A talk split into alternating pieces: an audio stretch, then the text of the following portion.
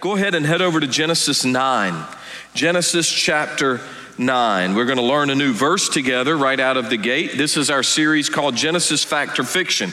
It is an apologetic study looking at whether or not we can really believe what the Bible says about how we got here and the beginnings of all things, the beginning of, of humankind and animal kind and our very planet and our universe. And so I want to read you something very interesting in a few minutes that I came across this week in study. But I want us to say this verse together. You guys say Genesis Genesis 9 9 with me. This is God speaking to Noah post flood, okay? Let's read it. And as for me, behold, I establish my covenant with you and with your descendants after you. Now, think about it. Who's he talking to? Who are the descendants of Noah? Is this just the Jewish people? No, the, Jewish nation's not been born yet. The Jewish nation is coming, but the descendants of Noah, congratulations. That's us. We are the descendants of Noah, and we'll talk about that. We'll unpack that together. What have we been learning in this flood narrative? Chapter six, we said there's a storm that's brewing. A storm is brewing. Then I said, be prepared. Then we had a double a part that said the world is underwater. Finally, then, we were high and dry. And for this week and next week, I'm ready to give you an earworm. You'll be singing it all day. A whole new world. I was going to have Jeff bring out a magic carpet and we were going to fly around, but that was creepy and it would make the news, and we're not that kind of church. So, a whole new world. And uh, I know that you're, you're thinking of Aladdin. You can explain that to Frank afterward. I asked him as I was going over the message the other day, um, Do you know that reference? And he said, I don't think so. But um, so you can teach him about Aladdin. I want to read an article for you. I, I always want to. Um, I always want to pray that God would reveal things to me that He wants to share in the course of preparing these messages and spending a lot, a lot of time just quiet in the office. Karen knows I close the door and nobody is allowed to come in save Cindy, now Lucy, and if she could walk yet, Sophia. That's it. Nobody else gets through the door. And I was praying, God, give me something to open with. I wanted something to sort of put a bow tie around this idea the debunking of evolutionary theory. Because, folks, if you'll believe in a universal flood, most of the evidence out there is very easy to understand and unpack. Most of what we see today comes into perfect order and light when you have a universal flood.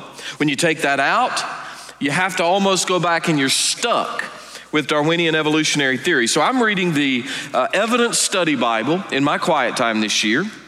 And this past week, stuck in Deuteronomy, of all places, it was in an odd place, but Ray Comfort, editor of this Bible, who often works with Kirk Cameron, many of you know, uh, Ray Comfort puts weird little articles all throughout. And they don't necessarily correspond to the text, but it was just perfect because I copied it out of my study Bible. The article said, Evolution, happy coincidence. Question Is it, is it a happy coincidence?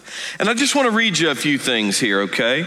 Uh, there was a, a fellow, a physicist, um, Freeman Dyson of Princeton's Institute for Advanced Study, who tried to explain the design of the universe without God. So clearly, an atheist. He said this As we look out into the universe and identify the many accidents of physics and astronomy that have worked to our benefit, it almost seems as if the universe must, in some sense, have known that we were coming. well, what do you know? Okay. There's another physicist, a Nobel laureate, who said this Astronomy leads us to a unique event, a universe that was created, created out of nothing and delicately balanced to provide exactly the conditions required to support life. In the absence of an absurdly improbable accident, the observations of modern science seem to suggest an underlying, one might say, supernatural plan. They go on to say this speaking of the absurd, absurdly improbable, Harvard paleontologist Stephen Jay Gould, you've probably heard of him, described humans as a quote, glorious accident of evolution which required, now listen to what he said It required 60 trillion contingent events, with cosmologists estimating the Earth to be 4.55 billion years old. And to accomplish those 60 trillion events would require more than 36 necessary events per day, each day for 4.55 billion years, just to get Homo sapiens.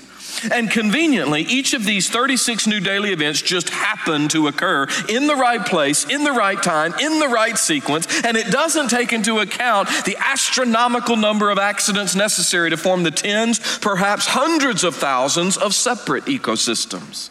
One individual put it this way the odds would be better of getting hit by lightning at the moment you won the Powerball lottery while dying in a crash of a plane struck by a meteor.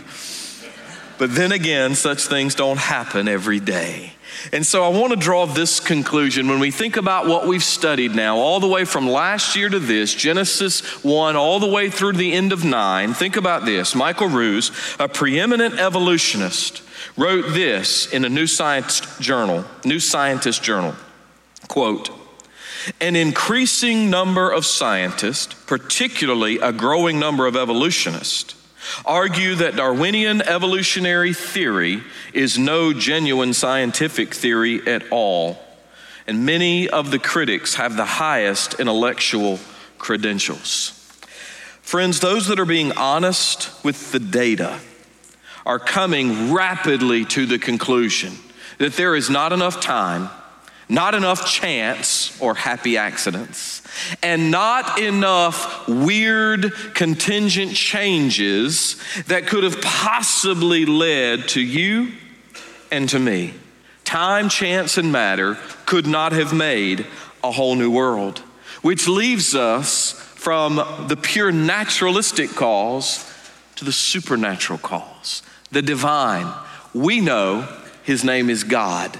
Let's see what God is teaching us now through Noah post flood. Stand with me as we honor the reading of God's word. I'm just going to be able to get through verse 7 today. It's a little heavy on the front end of the chapter, be a little bit lighter next week, although there's an incredibly important teaching that has been grossly misinterpreted over the years that I'm going to really spend some time unpacking for us next time. So that'll at least be on the back end of spring break. We'll see what happens. So the Bible says that God blessed Noah and his sons, and he said to them, Be fruitful and multiply, and fill the earth. And the fear of you and the dread of you shall be on every beast of the earth and every bird of the air, on all that moves on the earth, and on all the fish of the sea. They are given into your hand. Every moving thing that lives shall be food for you. I have given you all things, even as the green herbs. But you shall not eat flesh uh, with its life, that is, its blood Surely for your lifeblood I will demand a reckoning. From the hand of every beast I will require it, and from the hand of man, from the hand of every man's brother, I will require the life of man. Whoever sheds man's blood, by man his blood shall be shed. For in the image of God he made man. And as for you, be fruitful and multiply, bring forth abundantly in the earth and multiply in it. Heavenly Father, thank you for these commands straight from your mouth to Noah and now to us, his descendants. I pray, Lord, that you would teach us by your word and your spirit, and then give us eyes to see and ears to hear, hands and feet to apply and walk in this truth. In Jesus' name we pray. Amen. Okay, guys, be seated. So now that Noah and his family and all the animals are off the ark, what does the Lord want to teach us? So let me unpack it like this. In a post flood world, what we would call that is post diluvian. Remember, uh, uh, diluvian would be flood, so antediluvian is pre flood, post diluvian is post flood. So in a post diluvian or post flood world, what's the truth that we see here? Number one, animals, or people and animals have a new relationship with one another. Things have changed. There is a new relationship between us and animal kind. We'll look at one through four in this section. You think about the blessings and the provisions for Noah, they are universal in scope. They are pertaining to all men and women in any era. Despite the corruption of mankind, God graciously presents us the same task of exercising dominion over the terrestrial world. Now, primarily we do that through procreation, right? But there is the, the consequence of being human. When we are human, made in the image of God, the sin in the garden does not erase our humanness. What God is doing is re upping what He told us pre fall. Pre fall, God says, be fruitful and multiply, fill the earth and subdue it, have dominion over creation. But dominion involves accountability before God for the stewardship of the earth and all that live herein. Though it's tainted by sin, life possesses great value in God's eyes. And so humanity is the recipient here of another chance, a second chance, if you will. We've spoiled it once. Yes, we may spoil it again, but we will never be destroyed as we once were. That's coming next week. So that through this rebirth, this recreation, what we find is that God is re upping his commitment to human beings to ensure that animal life is not going to be a threat to human humanity and the human family. Remember, God proportionately wiped out the animals upon land so that humankind could rebuild and rebuild quickly. But now there's a fear and dread on the animals.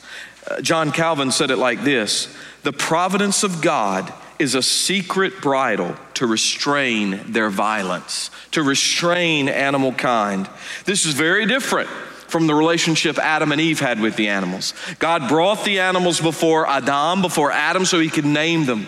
There was a peace between them. There was a peace seemingly on the ark where God led the animals two by two and some for clean pairs in sevens, and God brought them. There seemed to be a peace, but now God is saying, they'll fear you. They're not going to just come easily to you anymore. This is a new day. The, the relationship between animals and man has changed. In fact, so much so that God now says, now you can take these animals for food.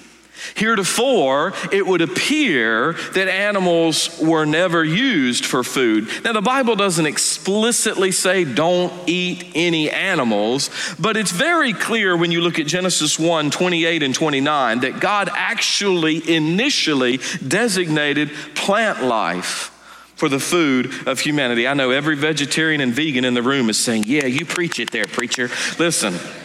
Chill out for a second, okay? We don't live in a, a pre flood world. So I, will give you a quote about that in a minute. But what's the stipulation? What's the restriction? Don't consume the meat like savages with the blood dripping out. He's not talking about those of you that like your rare, medium rare steaks. You're weird enough as is. It's okay. He's really saying, no, that's all right. What he's really saying is you need to respect the life of the animal. The blood of the animal represents its life. All through the Bible, blood represents life. Even today, right? Blood represents life. And so God says, take your time. Don't be a savage. To shed blood represents death. Don't take it lightly. Meat in the ancient world was not an extremely common dish. You didn't see a lot of meat on ancient dinner tables. Animals were often kept for their milk, for their hair, their wool, but not so much for their meat. So, meat was often only available in a hunting expedition or when an animal died or was killed as a sacrifice. And while meat is now put on the list of acceptable foods, there's still this restriction drain the blood. Don't be a savage, okay? Have proper dietary practice. But I'm the so what guy. I'm the guy that, uh, through all my PhD work, I was the guy that would come in and they would argue for three hours on the end of a Greek word. And I'm always the student in the room going, hey, hey, hey, boys, I got to go back to my church and preach this week. So what? Because most of them weren't actively engaging in ministry in the local church at the time. Pastor, they were like, uh, Dr. Harden, you remember the ivory tower theologians? They loved to tell you what to do, they just couldn't do it themselves. And so I was the so what guy. And so with each of these points, I've got four for you this week and next, I'm asking a so what question. So what if people and animals have a new relationship in a post diluvian world. So what, Pastor? Here's the so what. The so what is this we are to be good stewards of all the resources God has graciously given. We're to be good stewards. What does that mean for me personally? For me personally, it means I had to come under conviction on the way that I love to hunt and fish. I love to shoot and catch. So I had to come under conviction when I was a little boy, as early as I can remember. I had my Red Ryder, uh, Daisy, BB gun. Y'all remember? I was a holy terror to the birds of our neighborhood. So much so that neighbors would go to my parents and say, Would you please tell your son to quit killing all our birds? It was a bad thing. I shouldn't have done that. And I've taught my children differently. But I was shooting anything and everything because that's how I grew up. But then I realized something many, many years ago now. We're really not to take a life unless that's a problem, like if there's a coyote that's causing problems. There, there are cases, but normally when you take a life, that is to be consumed for food. So we have a simple rule now I or someone in need will consume whatever is taken in the field. And folks, you may not know this, but hunters are the greatest conservationists in the world. We give the most money. We care the most about the world around us when it comes to those that do it the right way, by the way. But listen, there are things I don't like. I don't like Canadian geese, but I hunt Canadian geese. But I always find people that do like them, and I say, have all you want, Bubba, because it's nasty. I don't like bear. In the one large black bear I killed, I donated that bear to a family in need. Now, I love venison and all of those kinds of things, but we're not going to kill it unless we're going to consume it, or unless it's a nuisance animal or a rabid animal or something like that. And if you're vegetarian, if you're vegan, that is fine. I'm meatitarian. Congratulations. I just want to say what we have before us is descriptive, not prescriptive. It's descriptive, not God's not saying you have to eat meat. God's not saying you have to only eat green herbs or the, the plant-based foods. What he's saying is now there is a freedom. And I don't want you to judge others because of their freedom. Now, if eating meat causes a brother to stumble, stop eating meat. And so, what he's saying here is a descriptive truth. And those of us that love the outdoors, listen, just always, always, always be a good steward of the outdoors. Be a good steward. We, above all people, should be most green in a sense. I love what J. Vernon McGee said, longtime pastor in California, never minced words. He said, God gives man a new provision for food. Before the flood, he gave us uh, plant life. Now he says you may eat the animals. But there are diet faddists, and this thing becomes part of a person's religion. McGee said, I once met a lady who was vegetarian as part of her religion. She was so excited when I began to tell her that the antediluvians, the pre flood folks, were all vegetarians. She thought that reinforced the idea that uh, everybody in the world should be vegetarian. But then I think she erased her notes later that she was taking down when I preached the sermon. Because the longer I went, I finally said, Listen, all you vegetarians, don't make too much of this because you remember it was just a bunch of vegetarians who were all destroyed in the flood. So that's what God thinks of all the vegetarians. No, I'm kidding.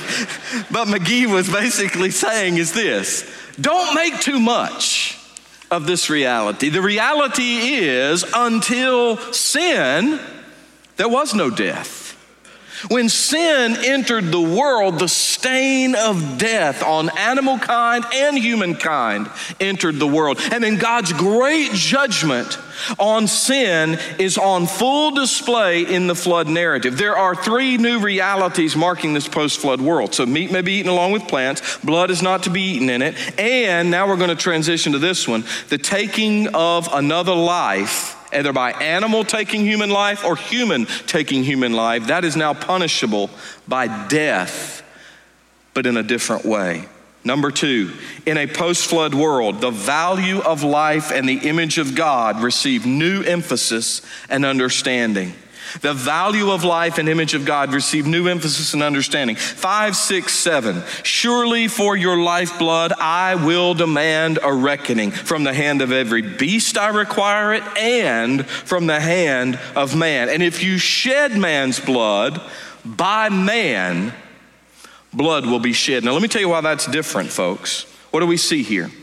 It's really a new decree contributing to the preservation of both human and animal life. What we're talking about here is the precursor to government. That's where we see it developed right? What do we get first? We get man, then we get woman, then we get the institution of marriage. Then we have dominance of humankind over animal kind, but not dominance to just use at a whim, but to be good stewards. Then we have the precursor to government. I really want you to process this. The accountability to, to, God for preserving human life is put in humanity's hands. So, blood vengeance in the ancient world is what you would have called it.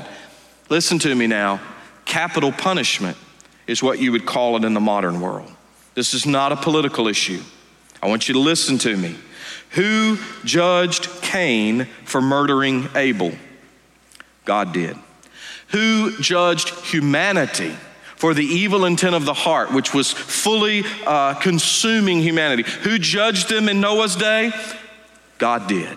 But now, the reason I believe in capital punishment applied properly only through the state is because God is now saying, through the hand of man, life will be required. Homicide, which is in always one sense fratricide. Why is it always that? Because it's always killing a brother. It's always killing a sister. It's always killing someone made in the image of God. That crime demands a punishment that matches. I would believe that what we're reading is the justification for capital punishment, and it is establishing the nobility of human life in which everyone is made in the image of God. But now listen to me capital punishment is not instituted primarily as a deterrent for crime, but as a strong reminder of the uniqueness of man, uniquely created in God's image. God doesn't say take a human life when an animal dies. God says, take a human life if a human dies. And God is so clear on this, Old and New Testament. Now, whether human life is taken by animal or human, there will be a penalty. But the wording clearly affirms the sanctity of human life in God's eyes. Now, I know some folks, even well intentioned but misinformed Christians, say that, well, what we really need is not capital punishment. What we really need is more restrictive laws. Uh, how are the bad guys dealing with the laws we have on the books already? Let me say something that's going to probably make somebody mad, and I'm going to get an email. If you expect me to read it, you better sign it. The problem in our world today, and particularly our nation, is not with a gun or knife in the hand, it is with the heart inside of man. You can try to overregulate and you can restrict. You might assume that I am a Second Amendment proponent. You would assume correctly. The reality is, folks, that the gun in the hand is far less dangerous than the sin in the heart. And when we get that right, and when we realize that we cannot regulate people to believe in the value of life, there are still millions that believe it is okay to kill a precious little baby in the place that is supposed to be most sacred, the mother's womb. And people have gone out of their gourd since the overturning of Roe v. Wade. I, for one, am glad to live in a state with some politicians that have backbone and understand that all life is sacred from conception to natural death. But there is this covenant with obligations for mankind in this promise. And it shows us that sin marred and scarred the image of God. But listen to me sin did not obliterate the image of God. Here, God confirms people are still made in his image. So what? That's the so what. Here it is. We are to value all human life as image bearers of God. That's the so what. We value all human life. From the moment of conception to natural death, all human life is precious in God's sight. And by the way, we value all life. I'm not leaving the animals out per se, but they are not made in the image of God. There is a difference. You better believe if there is an animal threatening, we had an animal that kept coming in our yard later uh, uh, last year that kept coming even in daylight that should not have been coming. That animal is no more because it was a threat to my family. And the reality is, while all life is valuable, human life is different. Meaning what, Bobby? Meaning what? There's no place for hatred. There's no place for bigotry. There's no place for prejudice. There's no place for racism. There's no place for socioeconomic elitism. And there's no place for any other ungodly ism in this world today. We are of the human race. There's one. We're all in it together, and we all come from Noah and his progeny. All of us. I don't care what you look like on the outside. We are all the same on the inside. We've got to get that right. And you say, now, wait a minute, Pastor after establishing the sacredness of human life, how can divine directive at the same time say it's okay then to kill a criminal who is also made in the image of God? Listen to me. Capital punishment is not interpreted as a threat to the value of human life, but it is society's expression of God's wrath upon anyone who would profane the sanctity of human life. In fact, in the New Testament, the writings inter- that interpret capital punishment as necessary for the function of society define the state as the servant who has the right to bear the sword and therefore enact retribution. In essence, then, the covenant is established to ensure the stability of our world. Now, listen, you don't have to agree with capital punishment. You don't have to agree that if someone willfully malicious, this is not manslaughter, this is different. This is not unintentional killing. That is different. Even the Bible responds differently to that. That's why we see the establishment of cities of refuge, etc. But willful slaying from human to human or animal to human must be punishment in same kind. You don't have to agree with that. You can hold a political position that disagrees with it, but you're not disagreeing with me, you're disagreeing with the Word of God. I want to be very clear about that today. If you hold a different position, position, so be it. And if you say, well, I want to err on the side of caution, so be it. If you say people make mistakes, so be it. But what I want you to see here is that God said life is so precious, you cannot take it willfully without serious consequence. What we find later is an example when Israel is birthed that the requirement was let's say that an ox took out someone and you knew that that ox had a habit of goring. Well, there is an example in Exodus 21 of Israel having the requirement of death by stoning both for the ox and the owner because you knew better. You knew that this particular beast was dangerous. And so God is very clear here. Again, you say, no, no, no, no, no, no, no. That ended that ended in the Old Testament. Well, you need to go back and read Romans 13 and 1 Peter chapter 2, and you need to see the vibe of the importance of human life in the New Testament too. God values human life so very much. And by the way, where does life and when does life begin? When does life begin? There are all kinds of statements out there about this today. But, folks, if you say anything other than the moment of conception, you are not in alignment with the scripture nor with science. And what is amazing to me is that people try to say, well, at a certain point, there is life. It's the craziest, most anti scientific position, and certainly ungodly position that you could possibly hold to. To say otherwise denies the Bible and science itself. A new person with new characteristics and new DNA is created immediately upon conception.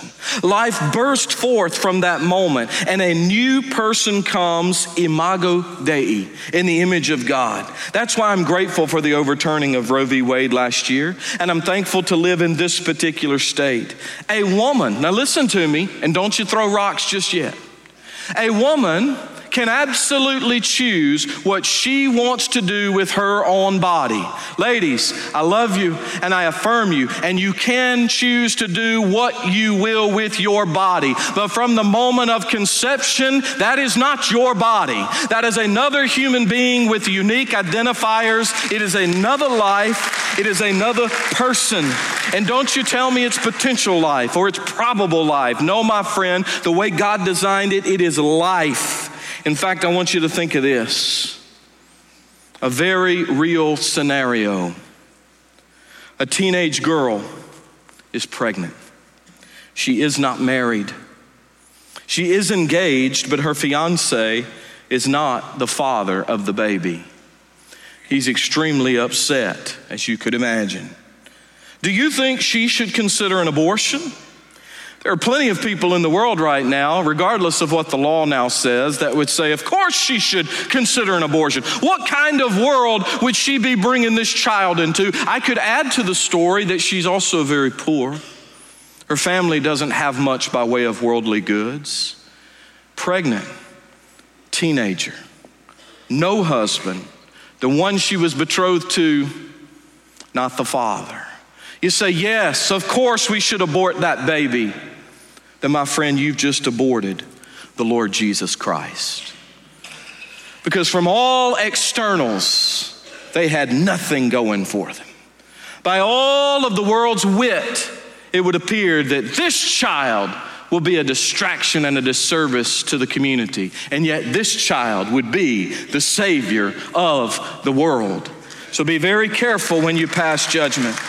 As noted earlier with regard to Israel's practice, even when punishment as such, as capital, would be enacted, it must be given very, very carefully to execute God's judgment. It was in accordance with what we call lex talionis, which would be law of retribution or an eye for an eye. You've heard this. Israelite law recognizes, as ancient law did in general, that particularly in circumstances where this was involuntary, there would be mitigated circumstance and there would be consequence of far less degree. And so we're not saying indiscriminate killing for, for killing's sake. You can read about that in Deuteronomy 19, Numbers 35. It's all in your notes.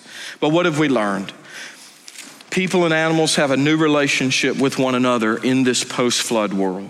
And the value of life in the image of God received new emphasis and understanding. Now, listen, some folks out there, because we have folks watching from everywhere, and why some folks tune in here when they seem to fundamentally disagree with every conservative biblical tenet, why they keep tuning into grace, I have no idea. You should stop wasting your time if God's not softening your heart. But here's what I know you will attempt to make something political that never has nor will be political. This is a matter of the truth of God's word. And the truth of God's word is that people, all people, are valuable in the eyes of their Creator. And the way we treat people, all people, if they look different, if their abilities are different, if their function is different, if they're like we would say healthy as a horse or they're challenged in multiple ways, God loves people because people are made in his image. Now, you've probably seen something like this, but I'm going to do it here because it's one of, to me, one of the most powerful reminders of the concepts we're considering in this post flood world. Y'all know what this is? I had to look at it twice because I hadn't seen one in so long. That's the real deal. I know because um, Doug went and got it for me from the bank because I didn't have any in my own wallet and I've got to give it back after today. But if I said, no strings attached, who would like to have this $100 bill? How many of you would be up for that, honestly? Now, if your hand's not raised, we know you're a liar. Everybody'd like a free Benjamin. I mean, come on, let's be real. If I said no strings attached, just take this, this $100 and go enjoy yourself, everybody in this room would say, man, absolutely, give it to me, right? But then, and it's beautiful and it's crisp and the blue line, whatever that thing's for, anti counterfeiting, man, that thing is nice. But then, of course, I can do this, right? Let me ask, who's crazy enough to still want the $100 bill? Y'all are crazy. Now, that thing is crumpled. Look at that. That thing is gnarly. Let me do this without ripping it. That would be bad. And so, yeah, I mean, would you still be able to spend it? Say, so you better believe it. Yeah, I'll spend it. Now, you know, what we could do is get the dirt from the bottom of my feet all on it. Still want it? Y'all sure? Well, yeah, I guess it'll still spin. Sorry, Doug. I know you're going to have to take this back to the bank. But. Why is it that you still want it? Because regardless of what happened to it, it's still $100, right? And so many times in our lives, we seem to be dropped, crumpled, ground in by the dirt of our own choices or the decisions of others. And we feel like we're worthless. But you and I both know no matter what happens, we still hold value and worth to the Lord Himself, whether we are crumpled and finely or finely creased, whether we are dirty or whether we are clean, we are still worth far, far more than any bill we could ever hold in our hand. In fact, the thing I really want to leave you with is this the value of this bill stems from the fact that it was made and is backed by the government of the United States of America. no matter what you have been through, no matter what you face today, you have been made and you are backed by the God of the universe.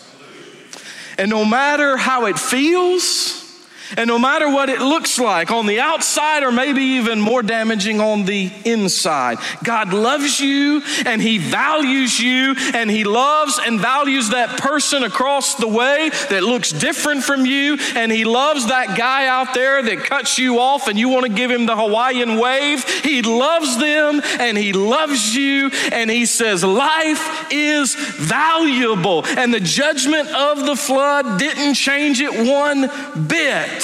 As Heather comes up to play, I want to remind us all human life is valuable because God created it and sustains it in His own image for His own purpose, His sacred image, His sacred purpose. And you know what? God's ways are so much higher than our ways. But if you want to know how much God loves you, all you have to do is go back with the mind of faith and the eyes of faith, and you see a hill outside of the city and you see there three men being crucified, two of which absolutely deserved it, but the fella in the middle had done nothing wrong. And yet he stretched himself out between heaven and earth and he said, Father, I love them this much. I'm willing to give my life and shed my blood so that all of their sin, past, present, and future, can not just be covered, but cleansed completely, washed away away, never to be brought back to memory.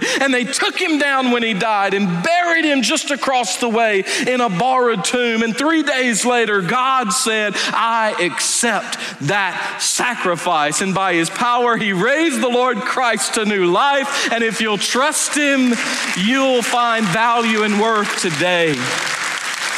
When you come to Jesus, you will get a whole new world. Stand with me.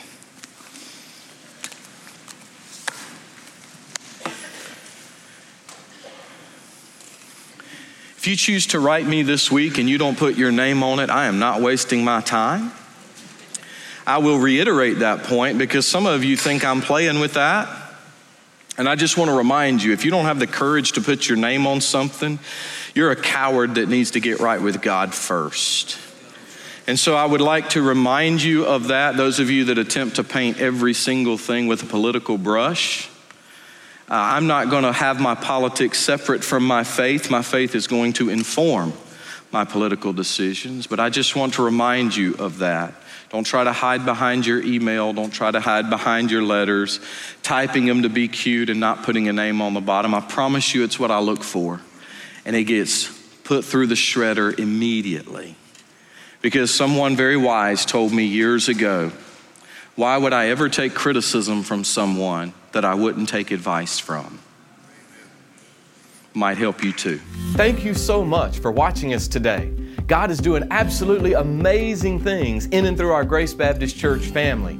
If you'd like to share anything the Lord is doing in your life, feel free to reach out to us through our website or our app.